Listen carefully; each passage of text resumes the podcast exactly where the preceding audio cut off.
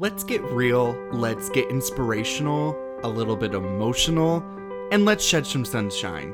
This is the Sunshine Steven podcast. Welcome. Good day and happy Wednesday, and welcome back to the Sunshine Steven podcast. Pride Month going strong, almost over, but you know, Pride is 365 all year long, but you know, June we just like to do it a little bit mm, more. so uh, this week I have good good friend, new friend, Adam Adam Sass, um, who is the author of Surrender Your Son. So he, we're going to be chatting about that book a little bit, and then some little tidbits of upcoming story slash books that he has coming out. So it's a good one. Buckle in. Super here for it you know? So let's get to it. Well, welcome, Adam, to the Sunshine Steven podcast. How are you today? I am so good. Thank you for having me here. Oh, of course. Um, happy Pride. Um, happy Pride. It is Pride Month in the time that this is being recorded. We're a little bit into it. The most dangerous month of all for I feel like it just like the pride I feel like in my 20s pride was very um again we we didn't know so much but like I felt I I now it just feels so like I don't know, maybe just everybody I know is in our 30s and we're all just like very tired. Yeah. I'm not even in my 30s and I'm very tired. like... No, the last year has definitely it's definitely AIDS. It is drained. There has yeah. been a drain. There's a also like we're not like fully able to do stuff. No, I'm like fighting against it. Plus, uh, it's really hot yeah. in Florida where I'm at. So oh my gosh, well, yeah, I'm in North Carolina, so we are sharing a climate. Yeah. Um. Yeah. It's it's it's great. Well, actually, I thrive under humidity. It's very weird. Like heat. I hate like it. it's one of those things where I don't. Have you have you been watching Hacks with with no, but I keep hearing about it. Oh, it's get my life together. I won't. I won't bore you or your audience with like a play by play, but like it just they're in Vegas. Like she's like um they're using a whole bunch of like they're she's kind of a Debbie Reynolds, more yeah, of a yeah. more of a Joan Rivers type who has like just a long standing comedian residency mm-hmm. in, in Vegas. Um, but they're like there's just frequent um there's just like frequent like shots of like how hot and miserable Vegas is and I really like it. I'm like, I'm very like, I'm like, oh, I love that dry desert heat because I, I spent like 20 years in LA, and so I'm just like, oh, I miss that. I miss, I miss like the dry desert heat.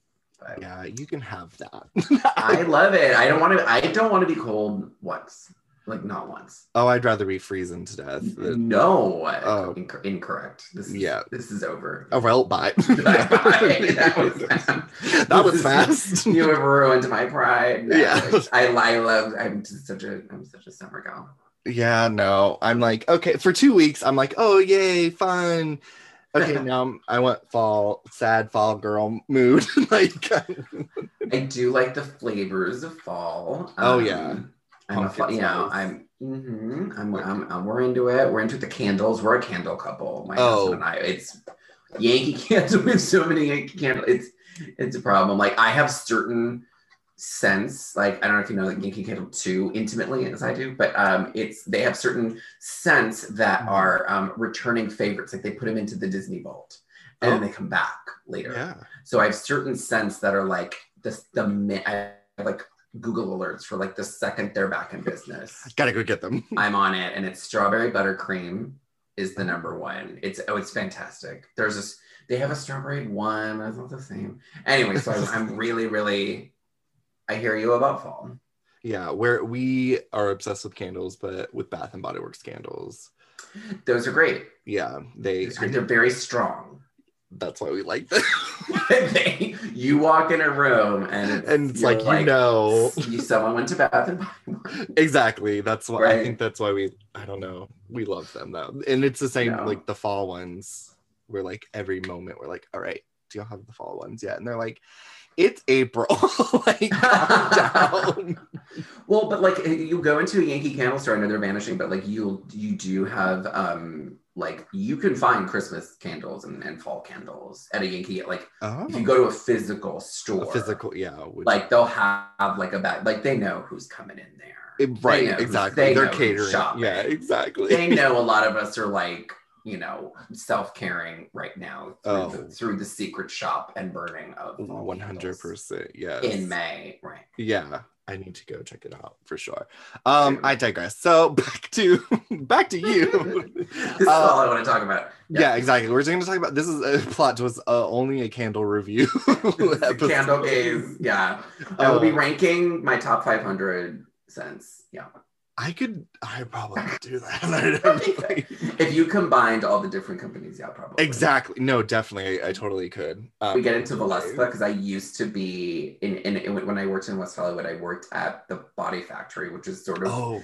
I called it a daytime uh, gay club. Yeah. Um, it's, yeah, there was, it was, we had a, we had a certain, we had a certain clientele which would be all the gays who would come for, like we were right across the street from the gym, the 24 hour fitness, and they come over there and we would do we had protein smoothies, but then we'd also have like real bougie candles and home yeah. decor items. So I got very intimate with the Voluspa candles when I worked there. Oh, I bet. Yeah. Mm-hmm. They they knew where they were placing that too.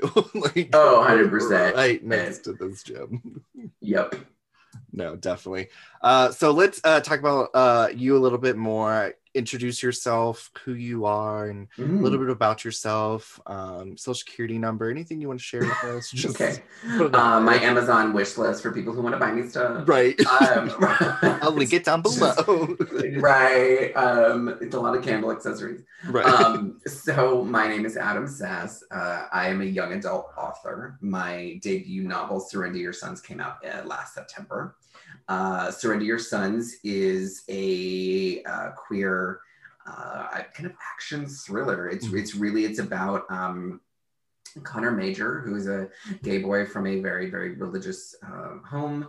Who who's coming? He has already come out when we begin the story. That coming out has gone horrendously, and um, his mother has him abducted to this conversion therapy camp on a very mysterious island. The island is very uh, tropical. So very like the vibe is very Jurassic Park. It's very lost. It's uh, mm. so uh, I really wanted to do this like action adventure, um, kind of adventureland thriller. Yeah. um, that uh, yeah, the ride is coming to Disneyland. No. Yeah. Um, so there's like a conversion camp um, in this mysterious island. They are all guarding um, it's basically a big soap opera. There's like there's all these campers, there's all of these uh, counselors there. Everyone has a secret. Nobody knows if they can trust anybody. Some people are trying to escape, but mm.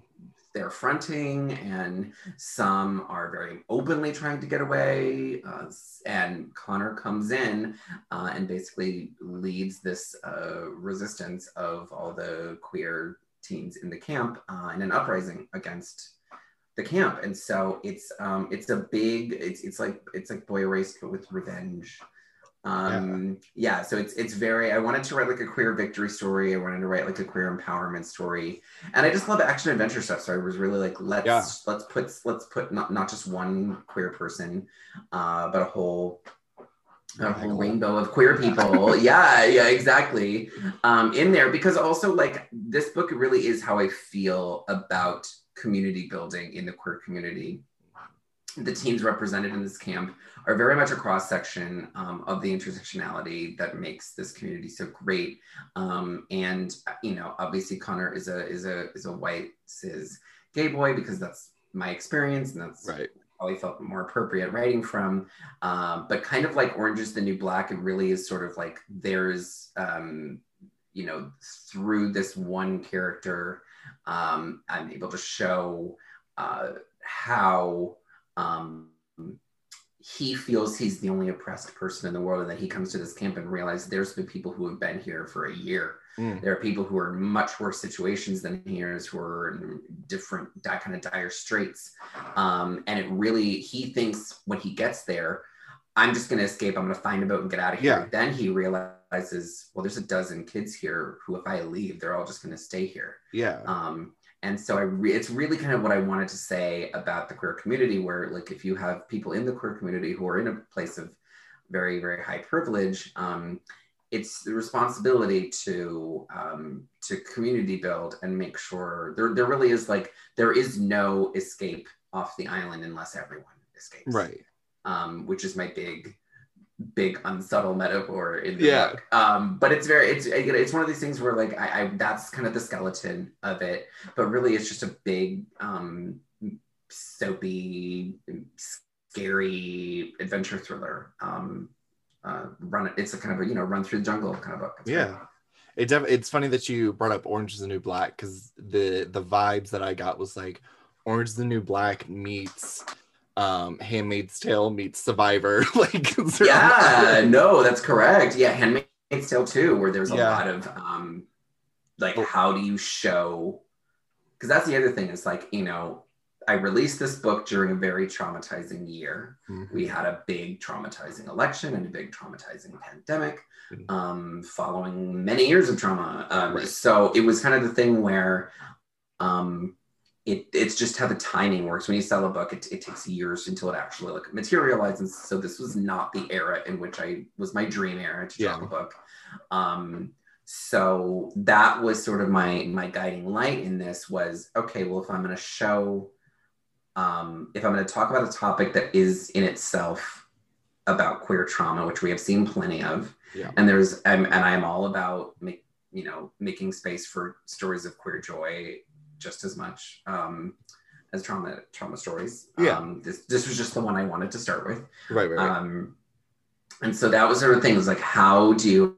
And then Handmaid's Tale kind of brought that into the fore, which was how do you show these characters who by their nature have been completely stripped of agency mm-hmm. um, and how do you give them realistically the tools to to fight back in the within the story yeah. um, and i think that's a big part of the fun is watching them really slowly like community build it's it's but it, it's like you have to kind of be i mean that is sort of the thing when you're a closeted or, or newly out queer teen who is living at home in a in the home is is potentially hostile to you you're a spy like you're you're a spy in your own home mm-hmm. and that sucks but that can also be a source of your power where you can compartmentalize that and know great i am maneuvering within my own space that i can control because i'm still me and i right. know me i'm just i'm just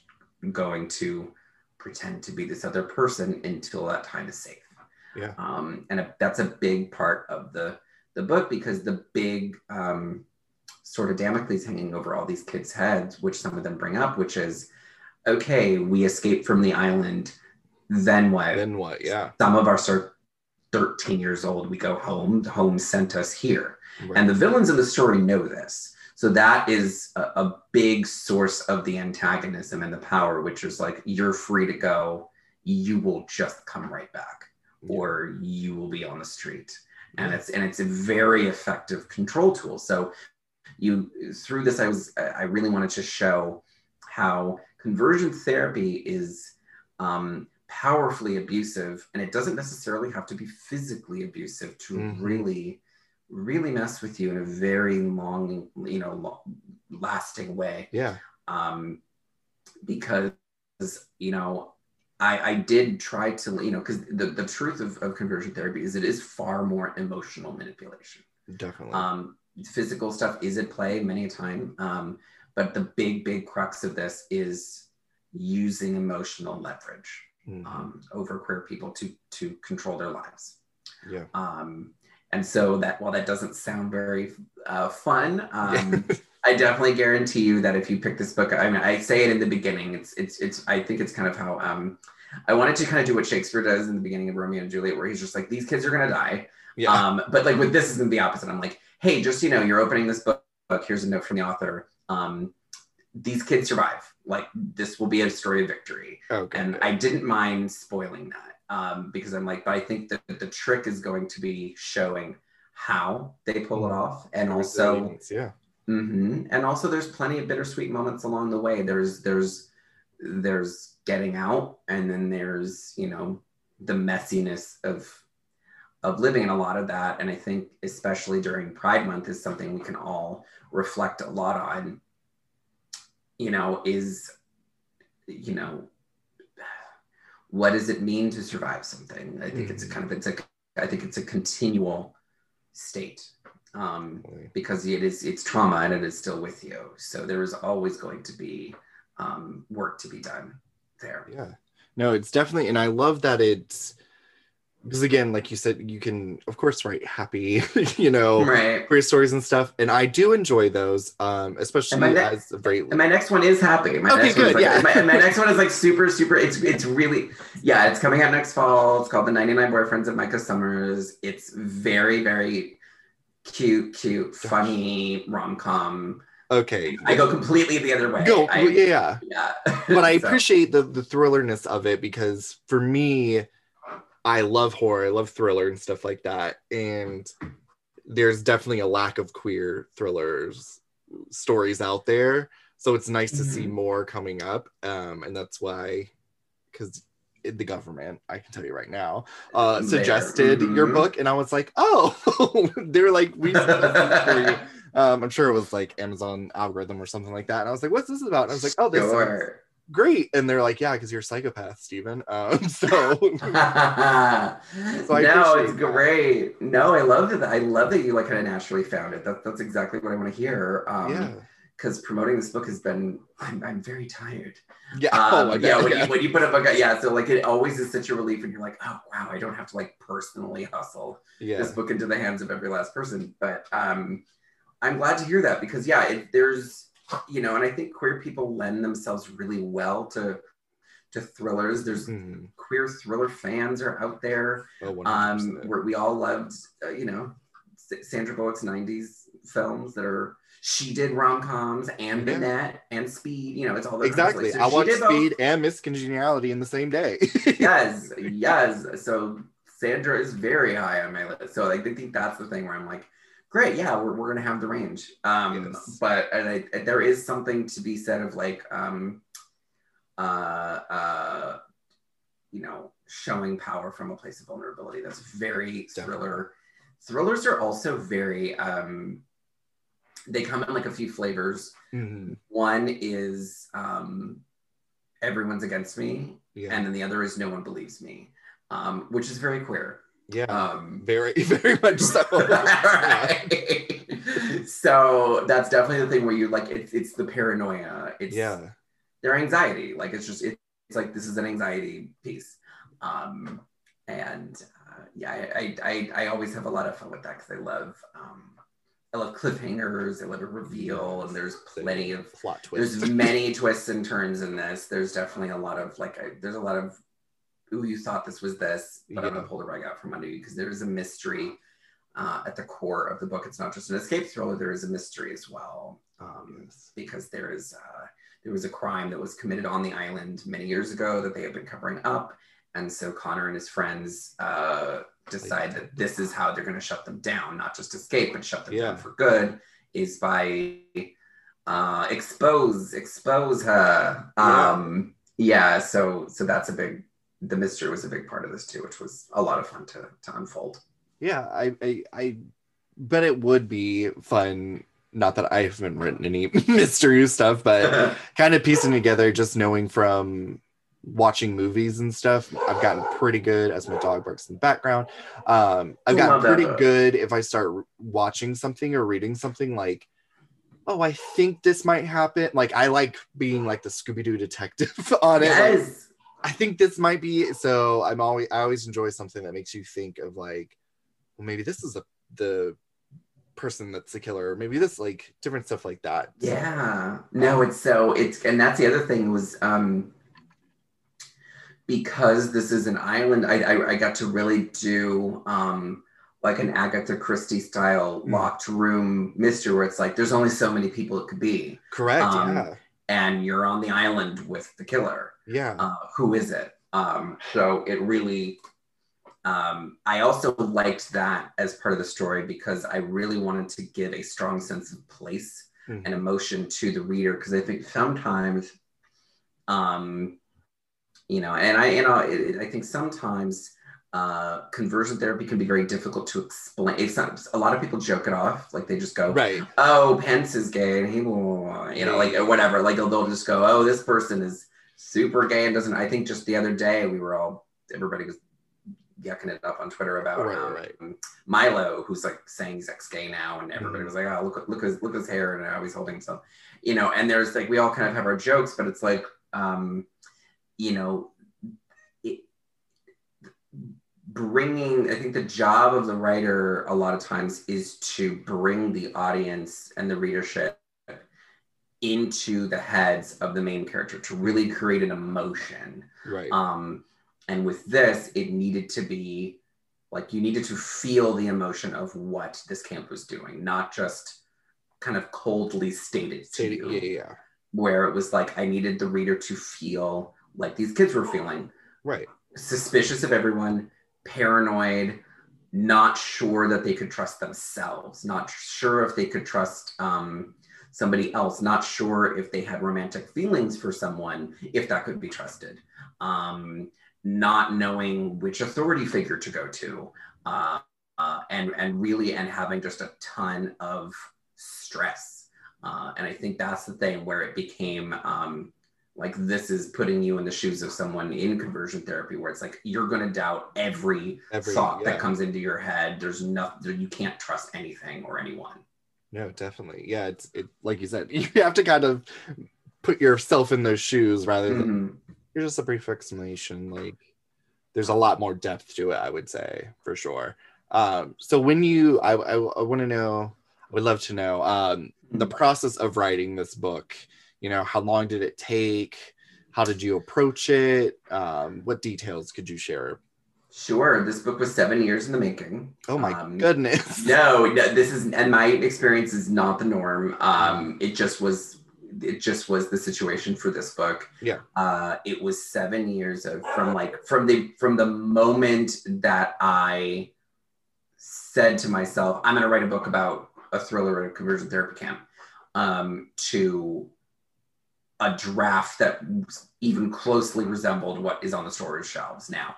Um, that was seven years. So it was about 2013 when I said, you know, I, you know, very crassly, I said I wanted to do a, a revenge extravaganza. I mm-hmm. wanted to do Kill Bill or Inglourious Basterds, but um, with queer characters.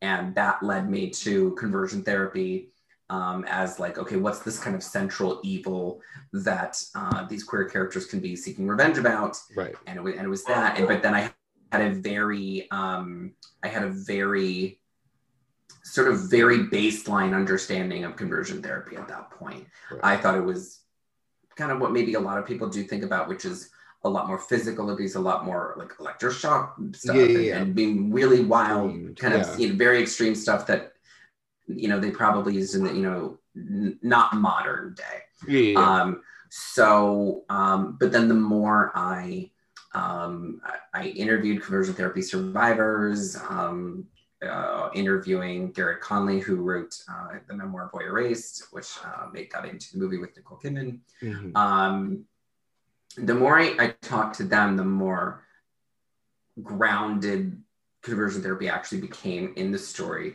uh, the more nefarious it actually it actually became more evil you know the more grounded it became because it was this sinister presence that just sort of crept into everyone's lives it was nothing that you could really point at and be like call the police this is illegal right, right. um it was way more everyday sinister your neighbor could do it your mom could do it um mind con- like mind control like yeah. manipulation puppetry um, and uh, and and this was something that really there's a part near the end of the book um, which was super illuminated for me by talking to um, to, to Garrard Conley, which was um, when talking to Garrard Conley, who wrote Boy Erased, about it was um, conversion therapy is not necessarily just the facility you're in. Um, it's not, um, it can be a facility, it can be something as extreme as nightlight, it can be, you know, in a, in a psychiatrist's office, it can be right. in, a, in, a, in a church meeting, mm. um, it can be within your home. Um, and that's something that Connor realizes is that he's not he was in conversion therapy with his mom before he was in the island and then he will continue to be in conversion therapy um, after he leaves, um, as long as he's within his mother's uh, kind of presence there. So that was the biggest learning process. That's what took the most time was um, getting the story to a grounded point. So it was not just a very digestible um, story for for a wide readership, right? But also something that was very respectful of the survivor experience. Definitely, um, yeah. That someone who had had come from a queer traumatic background could read it and not be completely like this isn't my experience. Yeah. this is this is you just having fun. Yeah. Um so so yeah that's what kind of took the longest time. And it was really just i had to learn the business. Like when it's your debut novel it takes forever to get it right get it right to the point where an agent would take it on then get it mm-hmm. right to the point where an editor would take you on for the very first time um so that took the longest time. I had 110 rejections combined um, between agents and editors. I had 70 agents reject me, including my own agent rejected me for this book that he sold. Um, we, we, go, we go on tour and talk about this. It's our best. It's our favorite act to talk about. Um, uh, but really, and it's, and it's not something you should maybe do to like every agent, like to be like, you know, be like, no, look at it again. But like I, he rejected it, and um, and then a few months later sent a very nice follow-up saying like hey i'm still thinking about this book and you, know yourself as an author it's still a no for the book but please make sure you reach out to with, with whatever the next thing is uh, and then trump was elected and, and you know i had something in my own life happen where i like needed to take a whole bunch of time off work mm-hmm. um, and during that time i basically took a year and just didn't submit it anywhere i just did a gut renovation on the book took out a whole bunch of extraneous stuff um, and really boiled it down to the central mystery, the central core of the mm-hmm. story. Um, and almost immediately, uh, Major was like, Yes, this sounds great. I, w- I would love to take another look at it. Read it, signed me within a week. And then about a year later, we, um, and six and 60 editor rejections later, we, yeah. we did end up um, uh, with Flux, who took a real big chance on it because it's a blend of um, it's a blend of this very heavy subject matter and an adventure mm-hmm. uh, tone and, and, and like kind of a gallows humor tone. There's a lot of humor in the book, which um, a lot of publishing houses, you know, if they enjoyed it, and a lot of them did enjoy it, maybe didn't quite grasp how they could like sell that. Right, right, right. Because um, it can be a tough. It's very tough to blend that level of horror and comedy. Um, yeah or to sell it to people. People no, love it. People yeah. love it, but it, it's always something that pitches tough in a room. Yeah. Um, because you're like, well, it's conversion therapy and it's scary and it's frightening and it's kids.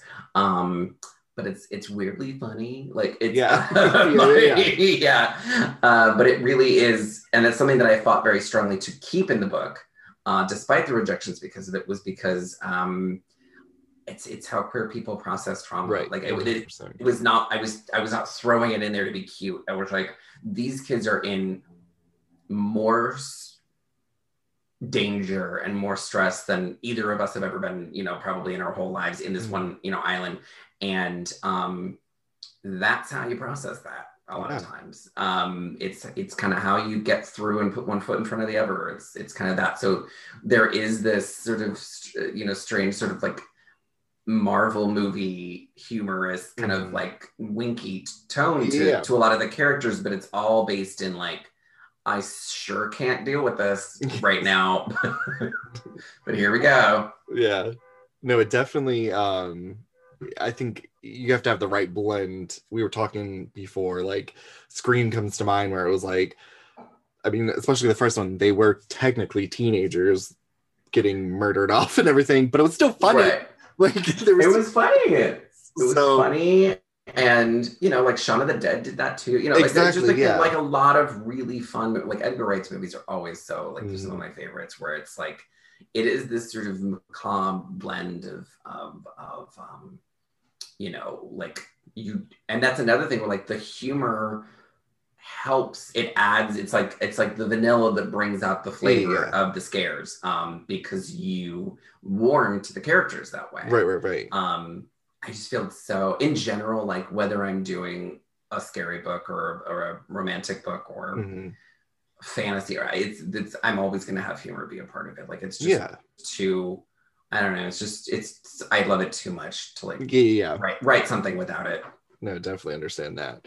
Uh, definitely leads me into the next question, and this is something that I always listen to because um, I I'm trying I'm in the process of trying to get a book pub like sold to a or at least get a agent 1st i mm-hmm. I'm at 20 rejections, I think. So I'm like, I'm making it. Um, Keep it up. Yeah. yeah. It's, a get, get, a cake pop every time you get a rejection. That's what I do. Oh, that's a good idea. okay, no, I did that. I was just like, oh, great. Time for another cake pop. That's great. Yeah, this, is, this probably, is good news, actually. Yeah. I'd probably gain 30 pounds, but it is what it is.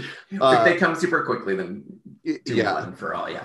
Oh, true. One a week, maybe. Uh, so, what other advice do you have for writers out there? Well, um, you know, I, I, think here's the other thing. I think, you know, I, I, would love to get into like the, you know, the querying process and the selling process. A lot of it is, um, I have two pieces of advice. The first one is if you're querying or if you're on submission, it's like you've gotten with an agent and you're on submission, um, just, it's like getting into a bath, like just get comfortable because this is how you're living. This is the job.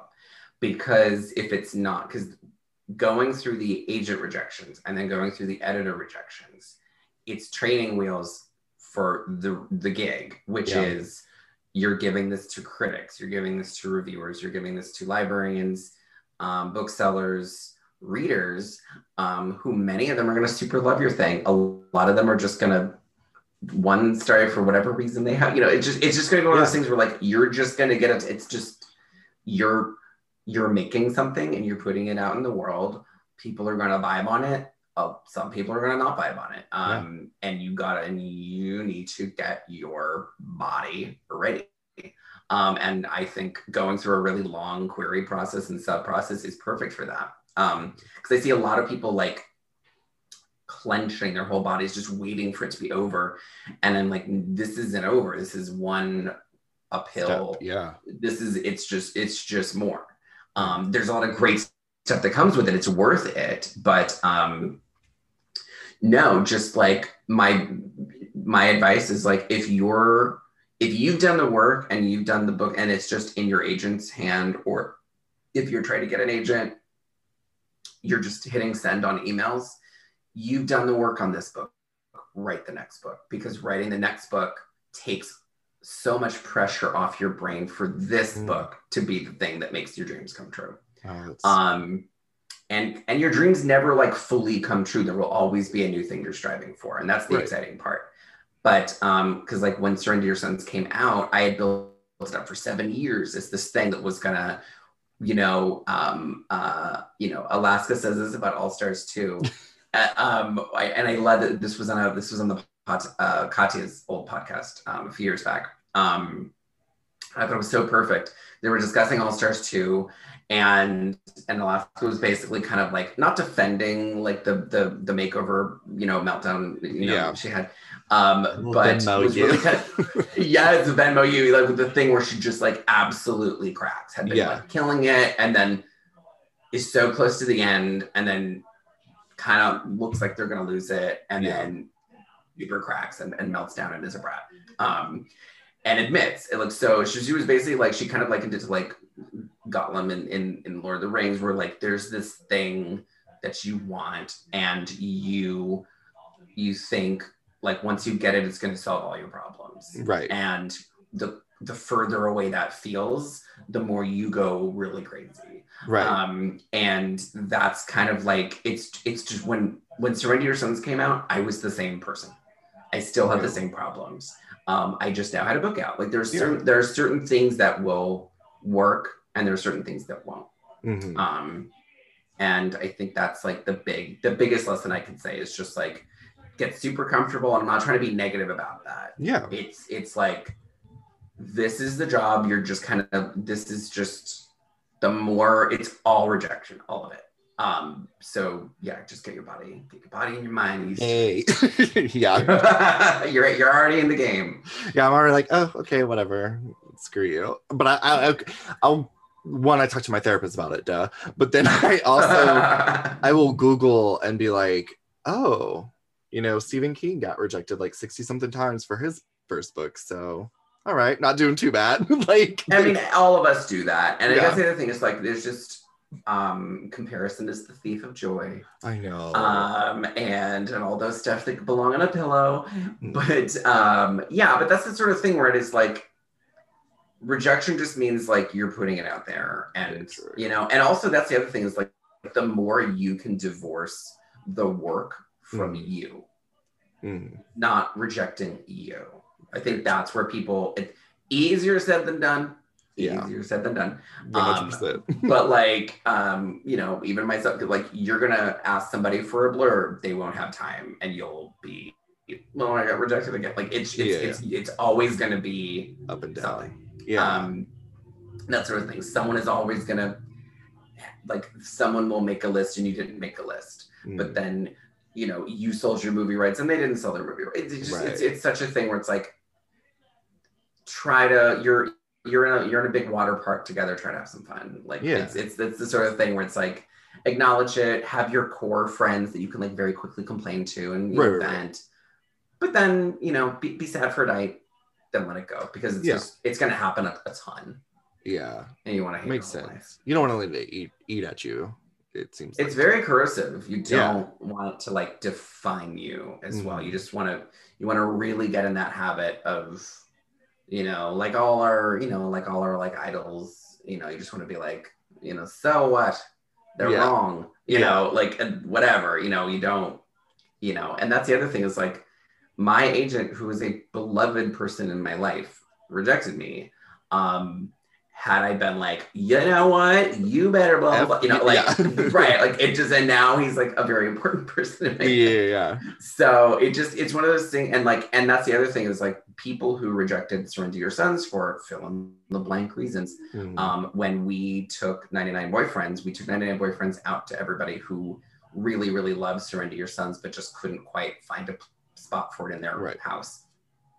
Um, you know, and 99 Boyfriends went to auction. There were it, like it it sold like there were multiple people who wanted it. It was it was mm-hmm. a very exciting um, auction, um, but it, it was one of those things where I was like, wow, these are all people who like two years ago yeah. ruined my life. Exactly, but like yeah. now, like it's it's all just very cyclical. So it's like one of those things where it's um, keep everybody kind of in, in in mind in your life, and you know, unless they do like a really personal you know, right. awful rejection, then you know, then you kind of you flag those. But most people want you to be the thing. They want this to work. Oh, and even if they love the book, like they have to convince everyone at their office right to buy it.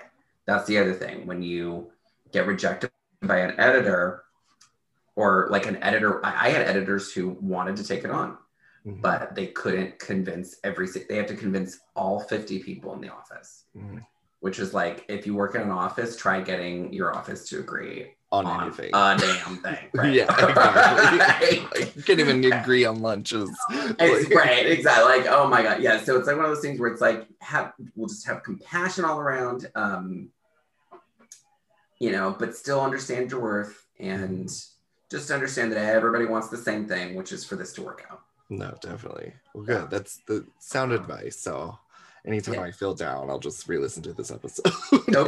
yeah, yes, yeah. Uh, and then lastly, lastly, I would say like once you do, um, I think the other big uh, melancholy is once you do get to selling, um, is how to make this work as a career, um, mm-hmm. which we're gonna talk money.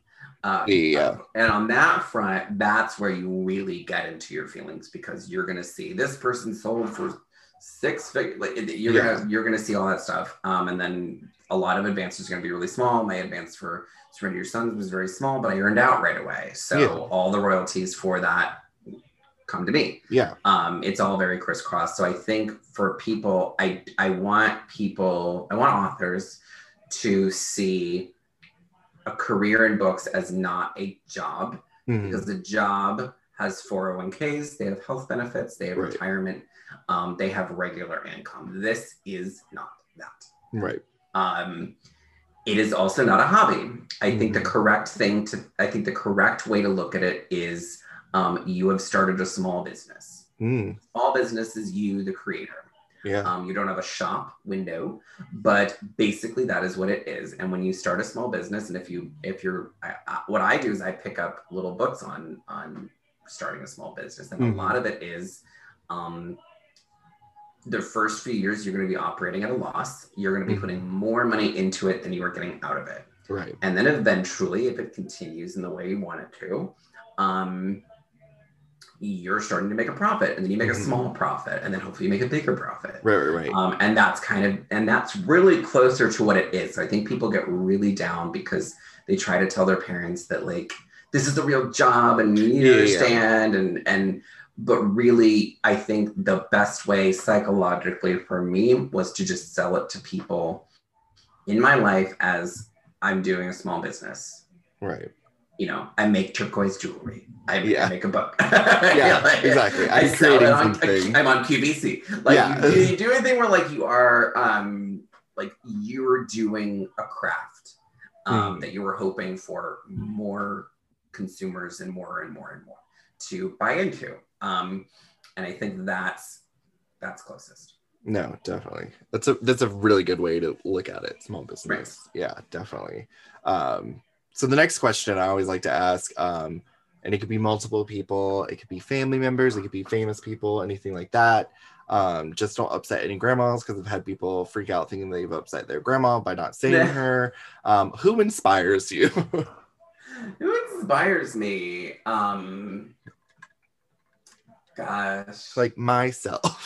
my, I was gonna say me. Me. The end. I know. My next book's acknowledged section is gonna be just like I'd like to thank me. Me and um, me.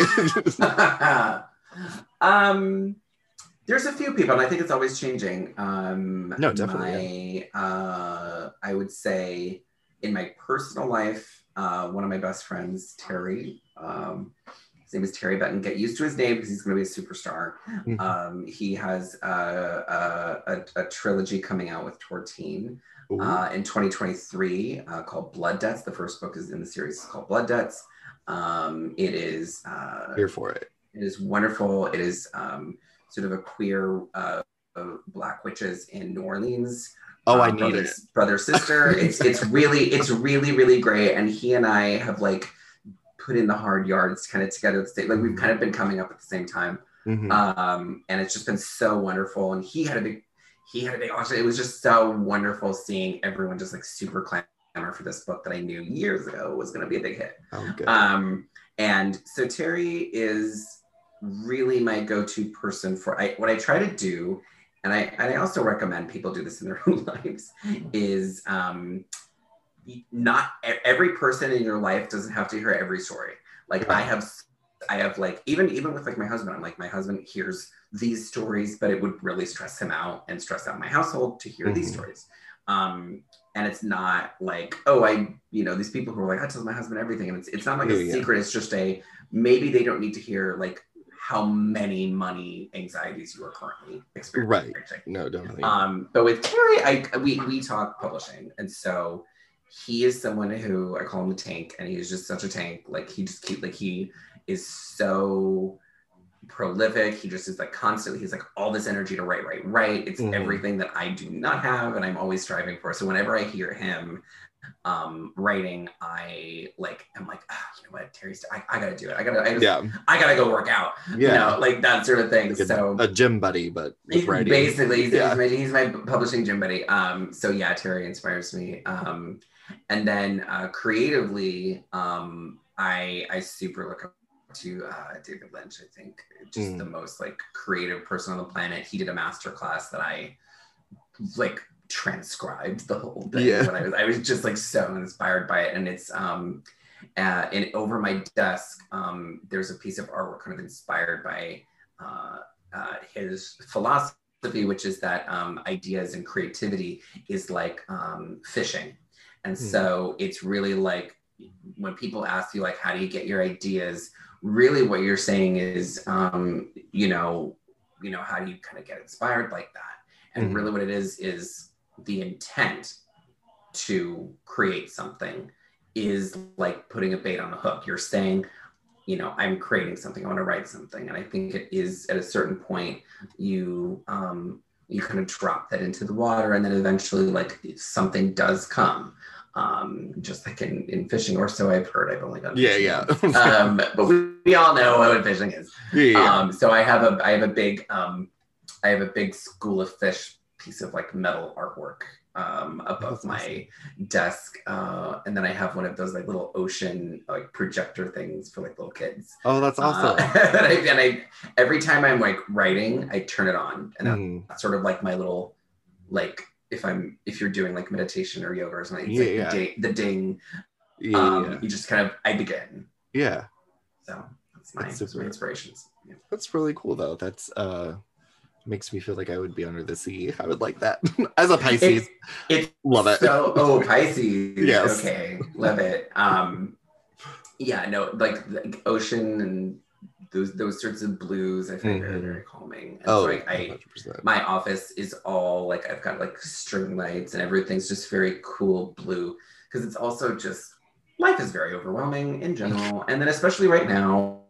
So a lot of writing we've all of us have experienced a big hit on our focus and our I'm going to put in air quotes productivity. Yeah, I don't I don't usually really like the word productivity because it feels mm-hmm. like we're just machines we're, we're who, right. so, who are supposed to be coming out with a certain amount of output and we are failing at that. Yeah.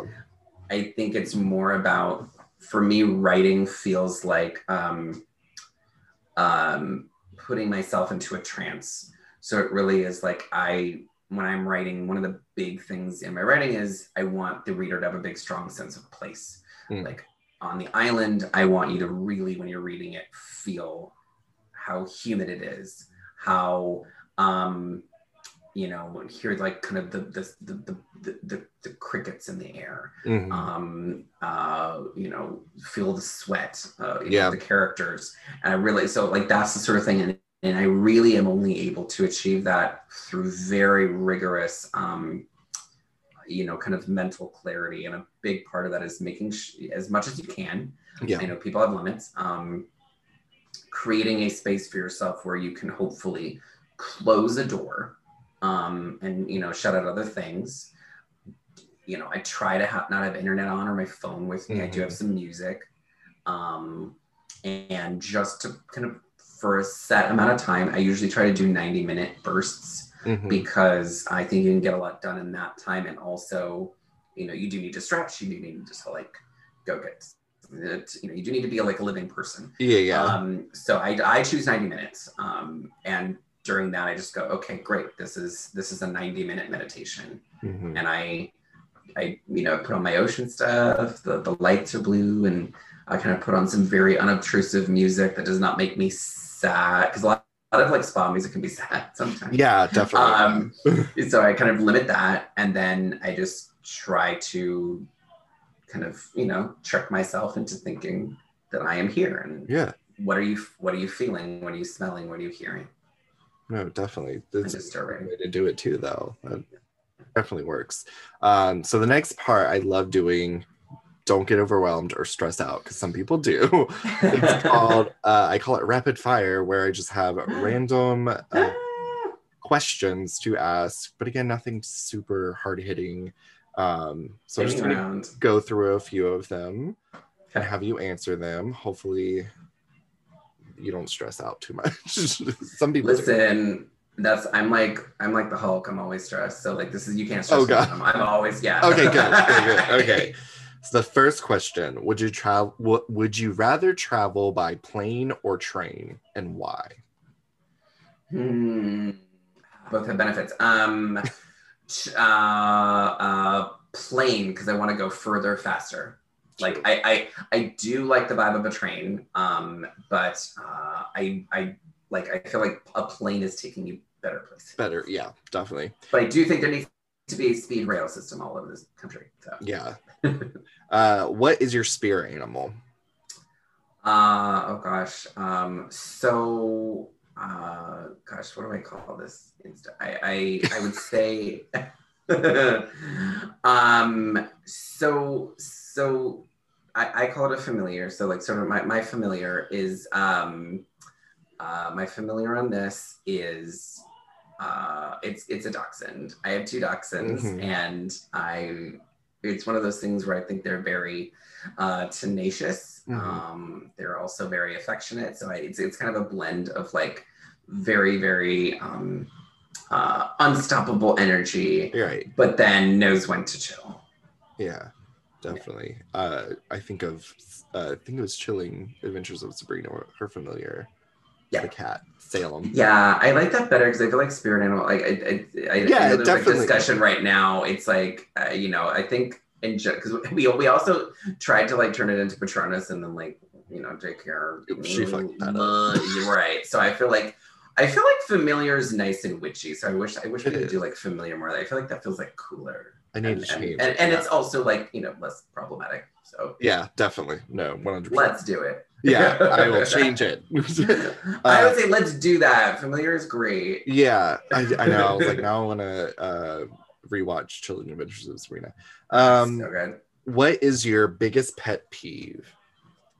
My biggest pet peeve is um, this is God, this is so shallow, but um, my biggest pet peeve is um, it's it's someone like so when I when I tweet and someone or if I see someone else do this, mm-hmm. um, when someone like restates the joke just not as cleverly like mm. in the mm. replies of a tweet, I get so like, oh, that's Why? the joke. Yeah. Like they get it and they're just I'm like, oh, you you want a piece of this funny pie as yeah. well. Like it was like you just restated the whole joke there. So like, I get like I get weirdly like I get weirdly like I think I think oh, everybody's just so clever. I'm like, oh no, you can come up with your own jokes. Who knows? Yeah, yeah, exactly. Yeah, that is annoying. Thievery, don't like it. Yeah. this is always a good one. What was your first job? My first job was um, usher at a movie theater. Oh, that you're the second person that I've talked to that worked at a movie theater. Such a little, such a little gay boy job. Yeah. Um, to be like, I'm 15 and I have this little movie theater bow tie on, and yeah. I'm sweeping. I'm, and I'm touching the ends of movies. yeah. yeah. exactly. uh, what is, if you have one, what is a candy that you hate? Hate? I'm such a candy freak. I don't know if I even hate anything. I don't know. Um, I'm not the biggest toffee person, so like a Heath bar. What? I could Goodbye. like pass on. I know. Well, like in general, I'm big um uh Gaga featuring Blackpink sour candy person. I love sour candy. Um so I will always choose like a sour moment over a, a chocolate. Chocolate. Yeah, I'm not a big chocolate person, but I hate anything like cinnamon flavor, like hot tamale. Oh, like a red hot. Ooh, no, no, no, no. Okay, so Gross. listen, have you ever had? This is like the this is the only Christmas cookie I will make. Is the wreath cookies? You ever had a wreath cookie? Like where they um you like do the it's like I'm guessing. Oh my god, it's so good. Obviously not because like it involves red hots. Um, so you probably would be like you would pick them up. No, it's part of the it's part of the mouth feel. Um, it's go so um wreath cookies are is it, is it like, like, a sugar cookie with no it's, oh, it's like I, in every little Sara Lee cookbook. It's um it's like so imagine like so it's like imagine Rice Krispie treatment but kind of consistency. So oh. you um you put fr- you put like um cornflakes in um, oh. with marshmallow. You cook it with butter okay. and marshmallow. Um then you put in some green dye then you've got like what looks like leaves. Yeah. Then you mold it into a, a, a circle with a whole mm-hmm. with a wreath. It looks like a wreath. And then you put on little red hots, those little red dots as like the berries on the wreath. And it is like so good because you get the marshmallow, but you get that little pang of spice. Yeah. Maybe I would try it because it's not overwhelming. I will, I will airmail you. Yes, airmail me. Yes. Uh, but honestly, it's super tasty without the red hots. I'm not gonna force. I'm not gonna force you to like. I'm not gonna change your mind here. I feel like if it, if it's just like a taste, like a droplet, I'd be fine. But like people that eat them, like, ugh, I can't. No, no, no, no. That's no good. I'm talking about like I'm talking about like the predominant flavor is Rice Krispie. Rice Krispie, yeah. Rice Krispie, so. like marshmallow treat. Okay. With that a little down to with a little lining. Oh, it's beautiful. You just do a little bit. So okay. Of, okay. Of spice. Yeah. I'll, I'll have to. Yes, I'll look into it. Uh, what is the hidden talent of yours? And it won't be hidden anymore if you. Oh my gosh, hidden talent! I feel like I don't conceal anything from anyone. Um, it's all out there. Um, probably um oh gosh, this is just shows you how like little self-esteem I have. I'm just like nothing. I'm just like not good at anything. No, um uh I'm a I'm a very good bartender. I oh. um I love yeah, basically I had my my I had a birthday party a few weeks ago and I always I always um do the bartending when I'm at my own birthdays. I'm, I'm like, here, here's this. Like I, I love like mixing different things together and it's a skill, yeah. creating little custom stuff. Yes. Oh my gosh. And that's yeah, that's definitely my thing is is um is, is the bartending. Awesome. Mm. Yeah, it's a skill because I can't make anything. it's uh, it's hard to make it right because also like a, a big part of it is kind of predicting people's palates and mm. knowing like because i think because my husband's really picky. Mm. um, like picky like picky about drinks. Um yeah. um but he's very much just like it has to not have a bite. It has to be sweet but not too sweet. Like it has to be a whole bunch of different little things. And i when i give him a demanding. version of something very demanding high maintenance um but it when i give him a drink like i'll I'll I'll be able to tell from like his first response, like kind of mm-hmm. really what he maybe doesn't super know what he needs, but like he'll be like, hmm, I taste this, and I can and I, will really quickly be like, I'll add a little more simple syrup. Yeah, yeah. I'll squeeze a lemon in, or I sometimes I just need to stir it more. Mm-hmm. And then he's because like I'll like to make the like really pretty Instagrammable like here's your layers. Yeah. Here's your different color layers. Um, and then he'll drink it and be like, oh, I'm I'm a, I'm a baby. I'm tasting this too much. And then I just like stir it and ruin the colors, but he yeah. like likes the taste. Yeah. Oh, so demanding husbands they are. so the next uh three well, it's really two questions than one. Um social media plug. Uh, mm-hmm. I always ask everybody. Um, so the first one is mental health. What are some things that you do to keep your mental health in check? Not anything I'm doing right now. I'm so bad at it right now. Whatever I'm doing, opposite.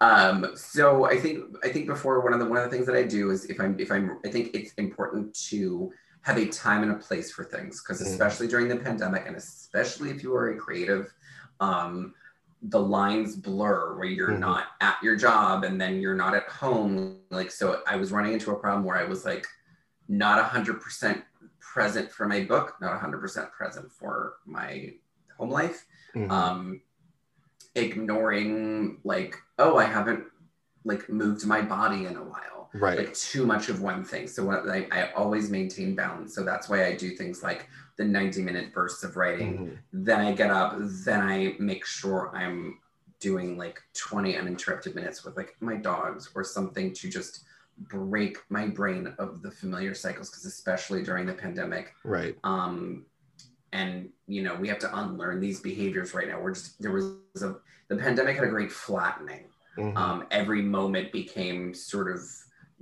just a one thing yeah like i was having these big milestone life moments and I was doing them at my computer in my desk. There was yeah. you couldn't celebrate anywhere, you couldn't go anywhere. Exactly. Like it was yeah. everything became a big ho hum. So you yeah. really have to like mentally separate everything and celebrate your wins. Make sure you are stopping and as much as you are physically able to, especially more right now that we're right. vaccinated.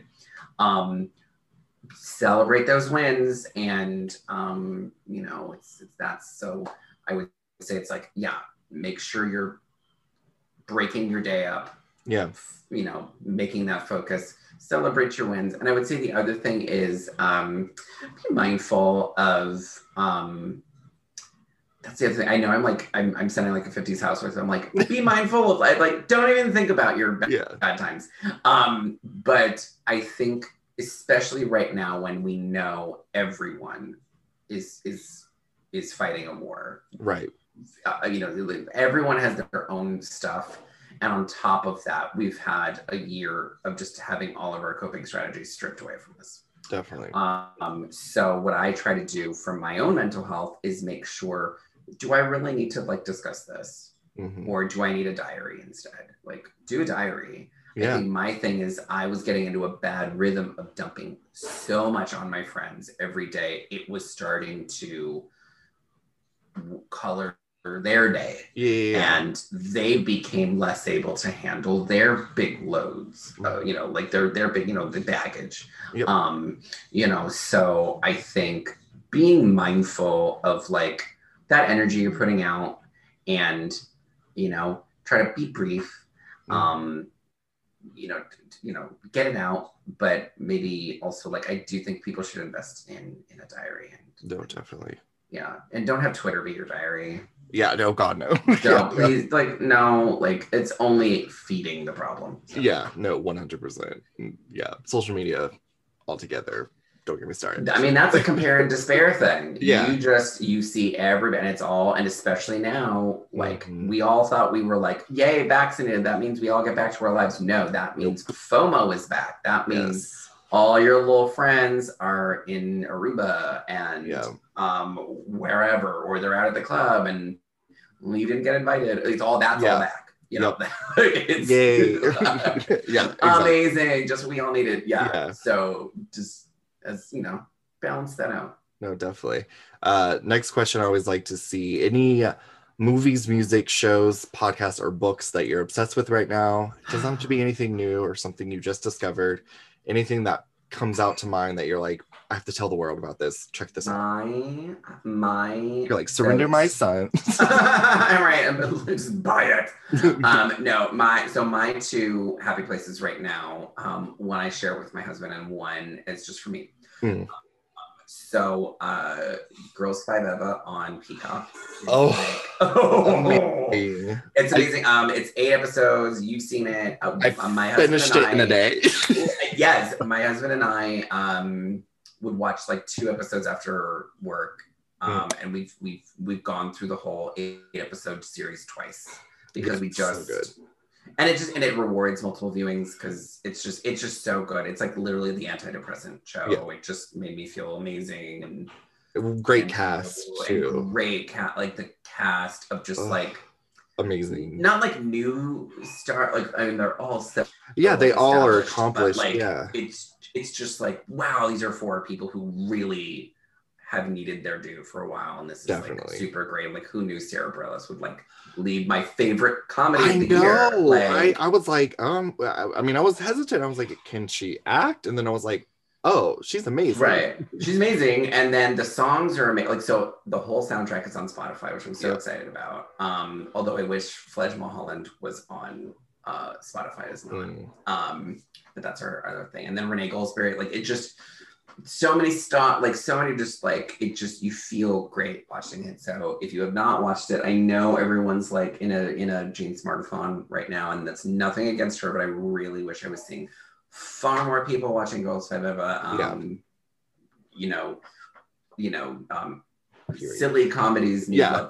um so that and then um i'm a disney gay so i um i have a i have a disney parks podcast i listen to it's sort of um and it really really just like makes me smile every time which is weird because um it's just three straight guys and oh. I, I know, but like they, I was like, it's so funny because I was like, I was like, no, this is like, this is not what I was expecting. Yeah. But they're on the, I found the show because um, they're on Forever Dog, the same mm-hmm. network as um, Race Chaser, which with Alaska and um, Willam. Mm-hmm. So I was listening to that, and then I heard it's called Podcast the Ride. Mm. Um, and they are like yes, and they're all like guys in their mid thirties um, who kind of live in LA, and they're all like upright citizens brigade, like you know, comedy club guys, but like mm. the best like most non-toxic straight guys ever like they are so like so cool you know very gay woke um yeah. and but just like like they just love theme parks it's like really great like they'll cover disney stuff they cover universal they cover like like re- like Knott's they'll cover like really weird um like themed areas like the beach in santa cruz mm-hmm. which was like an old amusement park which um was in the beginning of lost boys and was in the movie us mm-hmm. um and uh, yeah, and they just put a new episode out every Friday, and I just it, there's it's like I could listen to their stuff like all day because I just I love to check that out. I love the park so much, and I really miss it. And they just they've been especially covering it as everything's been kind of coming back, mm-hmm. um, back online. Um, but they're just like super super super great. Um, they'll have they'll have like you know like their guests are usually like um, women or queer guys, so like they do balance okay. out the, they balance out the energy, but it's oh, usually good. just the three of them. yeah. Yes, they have on Matt Rogers from Las Culturistas, mm-hmm. um, love, uh, who's like big Universal like rides guy. Mm-hmm. So like he and he comes in with this like very strong. He did like he came on for two episodes. One was like the mummy ride, one was like the old Twister mm-hmm. ride, and you really got to tap into that gay love for Twister, which yeah. I and I which I have. So um, yeah, podcast the ride, check it out as well. Sometimes straight guys do it well, you know. Yeah, it's exactly. it's okay. They also can be funny. It's fine. Yeah, exactly. we'll, we'll, let them have something. I know, right? I, am like, I don't even know who I am anymore, but um, no. no, judgment against them. But no, not at all. No. Oh, well, most of them. Uh, so before we wrap up, I do want to give you a chance to plug your social medias and then talk about any projects that you might have going on, um, and then I'll link it down below because we're lazy and we like links. So no, I love a link. No, please, you gotta like you gotta have yes. like, listen, I, like, people really like, and, and I say people, me. Yeah. Um, I, I only have enough bandwidth to like search for maybe 30 seconds. Yeah, exactly. And that's yeah, if I re- and that's if my ass really wants to click. Yes. Um so okay, so you can find me on Twitter at the Adam Sass. Then you can find me on Instagram at it's Adam Sass.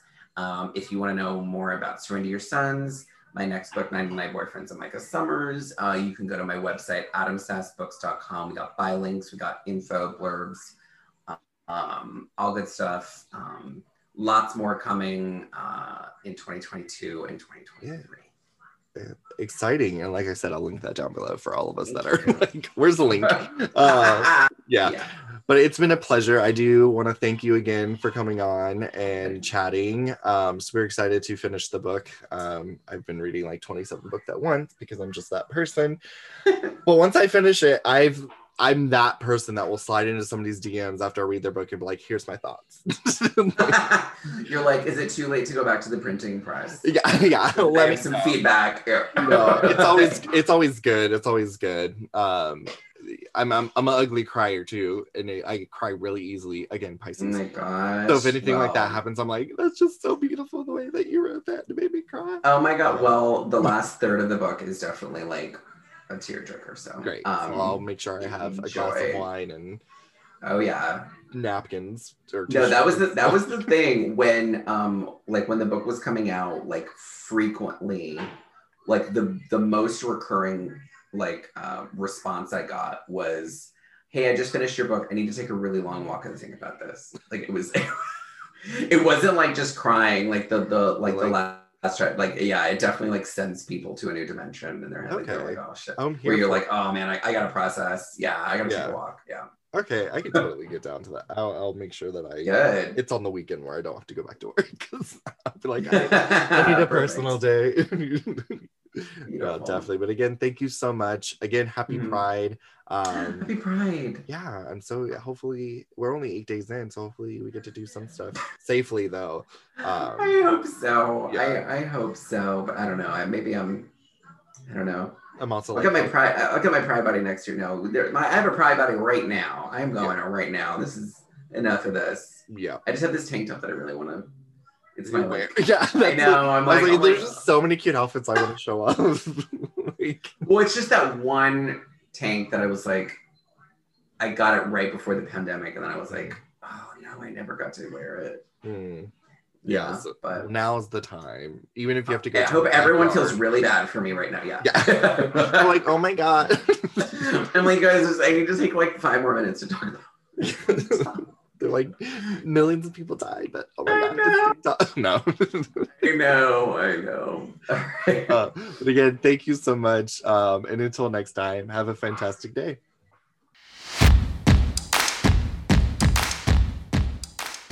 What a really nice fella, you know, just enjoyed that thoroughly. Now let me find a good quote. If you're in the right spirit, any and every room can be a place of meditation. That is very true. You know, you just gotta, you know, get yourself together and be in the right, you know, vibe, right situation, right headspace, and then boom, meditate. Think about that as you ponder during this week's Meditation Minute.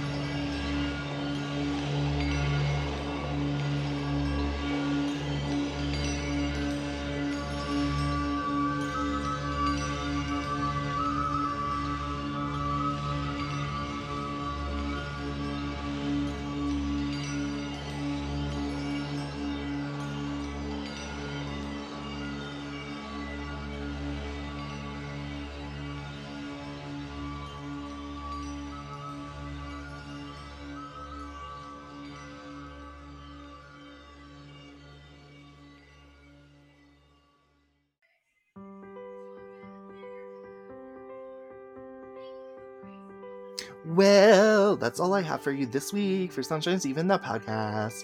Wasn't it beautiful? Like those vocals, those moments of like, gosh, you're killing it, Steven. You really are. Um, anywho, thanks to Newfer and Adam for stopping by and talking about his book, Surrender Your Sons. Go check it out. And like he mentioned, you know, his next book is is a complete, you know, 180. Like it's it's gonna be a happy year subject matter for sure, it sounds like. Um, but to keep updated with all of that, be sure to go follow him on um, social medias or check out his website. All will be linked down below.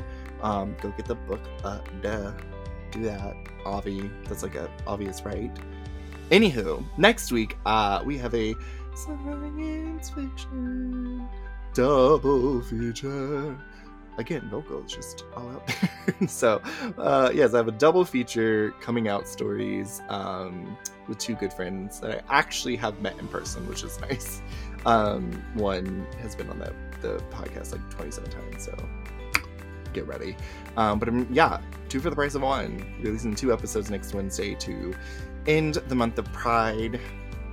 I know, it's sad. It's almost over. But hey, like I said, 365, show your pride. Hopefully, everybody's staying safe. Follow me on Facebook, Instagram, and Twitter at Sir Steven Rice. Please, if you like this, share it with your friends. Leave me a review. You know, just be nice and kind. That'd be great. That's what we need right now. Anywho, stay safe out there, and until next time, have a fantastic day. I don't know why it's on that.